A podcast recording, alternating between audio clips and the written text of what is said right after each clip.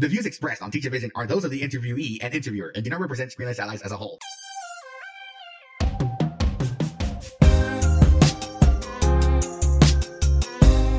Hello there, and welcome to Teach a Vision, episode number six, where everyone has a different vision of learning. My name is Jose Briseño, and on this episode, we're going to continue the interview with Miss Sherry Lyon, a teacher of the visually impaired from Abilene, Texas. But first, here are some highlights from episode number five when we first started talking to Miss Sherry. Before I became a TVI, I taught early childhood education at one of the junior colleges here in town. I got to know her a little bit, and she convinced me to go ahead and start my training. Probably a little bit of a cane use, and then maybe just her explaining a little bit about Braille and seeing it. I thought that was pretty interesting. On this episode, it's all about teaching style and creativity. We're going to be talking about Miss Sherry's teaching style and a couple of tricks that you can use with your students as well in regards to teaching certain concepts. That, some monkeys, and gummy bears on this episode of Teach a Vision by Screenless Ally.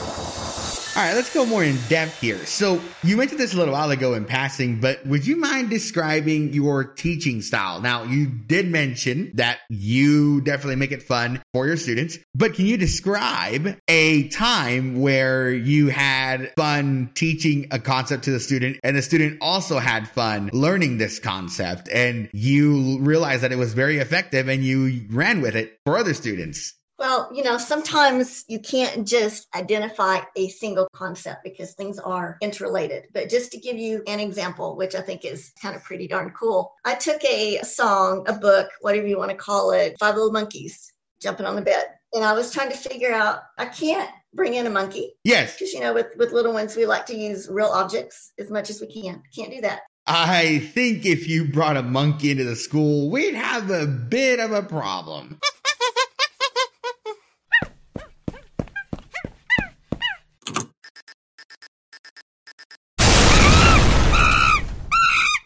it's not going to work too well. So I was trying to figure out how in the world I could make this book interesting for this child. So what I ended up doing, I made a one page if you could call it booklet, one page is all I did. And I glued five pom poms across, and then I glued the pom poms with some ribbon. So when you pull the pom poms off, the ribbon was attached to the paper, so you couldn't lose the pom pom. Okay, does that make sense? Yes, ma'am. That makes sense so far. And as we did the little song, every time the monkey jumped off the bed, we had to pull a pom pom off. So if you start with five, you pull one off, then you're going down to four and you pull one off. So you're basically, are you learning the story? You're learning the story. You're using your fingers to pull. That's hand strengthening. And then you're also, you're learning to count backwards. So guess what? You know, we had another goal of counting backwards from 10. Ooh, pretty nifty. Not just five. And my student picked that up with absolutely no problem. And the other day I got a video of him, some of his family members speak Spanish. He's using his knowledge of the Spanish numbers, one through 10, to count backwards from 10. Would you say creativity is an essential necessity when coming into this field? Yeah, yeah, it is. So I gotta ask, were those monkeys able to get back on the bed after you knocked them over? we just stick the pom poms right back on and do it again. Okay, cool. All right, so they did make it back on top of the bed. By the way, no monkeys were harmed in the making of this project. Oh, yeah. So now that we got the easy stuff in regards to teaching, can you tell me what was the hardest concept you had to teach where you really had to be creative and sharp? Besides math, because for someone who's totally blind, math is one of those that you really have to have creativity. I think it's important to really use your resources. I'm going to stick that in there. Whether it's a person you call or articles you read or you Google or just whatever, it's important to use your resources. I can give you a couple of different one science and one math, where one is creative, came up with it on my own. The second one is just using a resource. All right, go ahead and start with one that you can say you created from scratch. And then you can do the one where you used resources and already made materials on my own. We were plotting coordinate planes, like over to, up to. Right. So what we did, I took think it was painter's tape, masking tape, and I created a large grid on the carpet in the room that we were using. And then we borrowed some orange pylons from PE, and my student had to walk over so many squares and go up so many squares and try to locate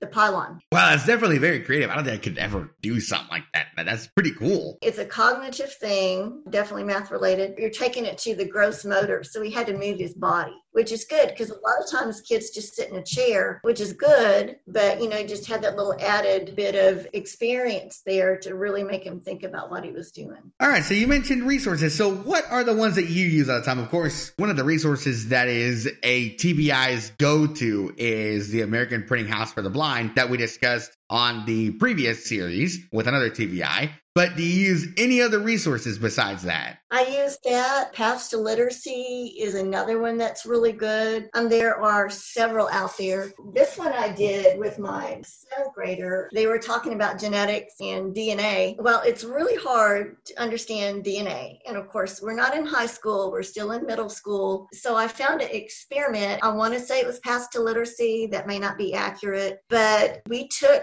strawberries and we mashed them and we put them in a little Ziploc bag and we added chemicals to that and swished that strawberry around, poured it out into a glass flask, I guess you could call it. And then we used like a toothpick or something and we went across the top of the liquid and we were able to pull the DNA out of the strawberry and my student can feel of it. It was that little slimy strip of gunk that was released out of the strawberry so he could feel of it.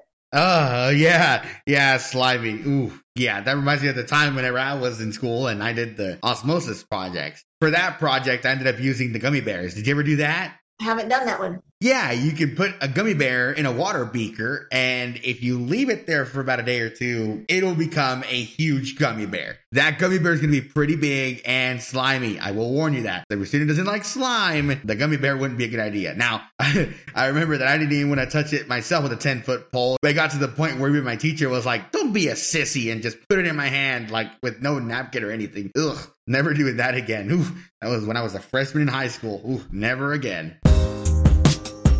Thank you for joining us for episode number six of Teach-O-Vision. We'll see you next time for episode number seven. For now, we encourage you to visit our website at screenlessallies.com. S C R E E N L E S S A L L I E S.com. You can like us on Facebook, facebook.com slash screenless allies official. And if you wish to email us, you can do so by emailing to info at screenlessallies.com. Thank you for listening to episode number six. We'll see you next time.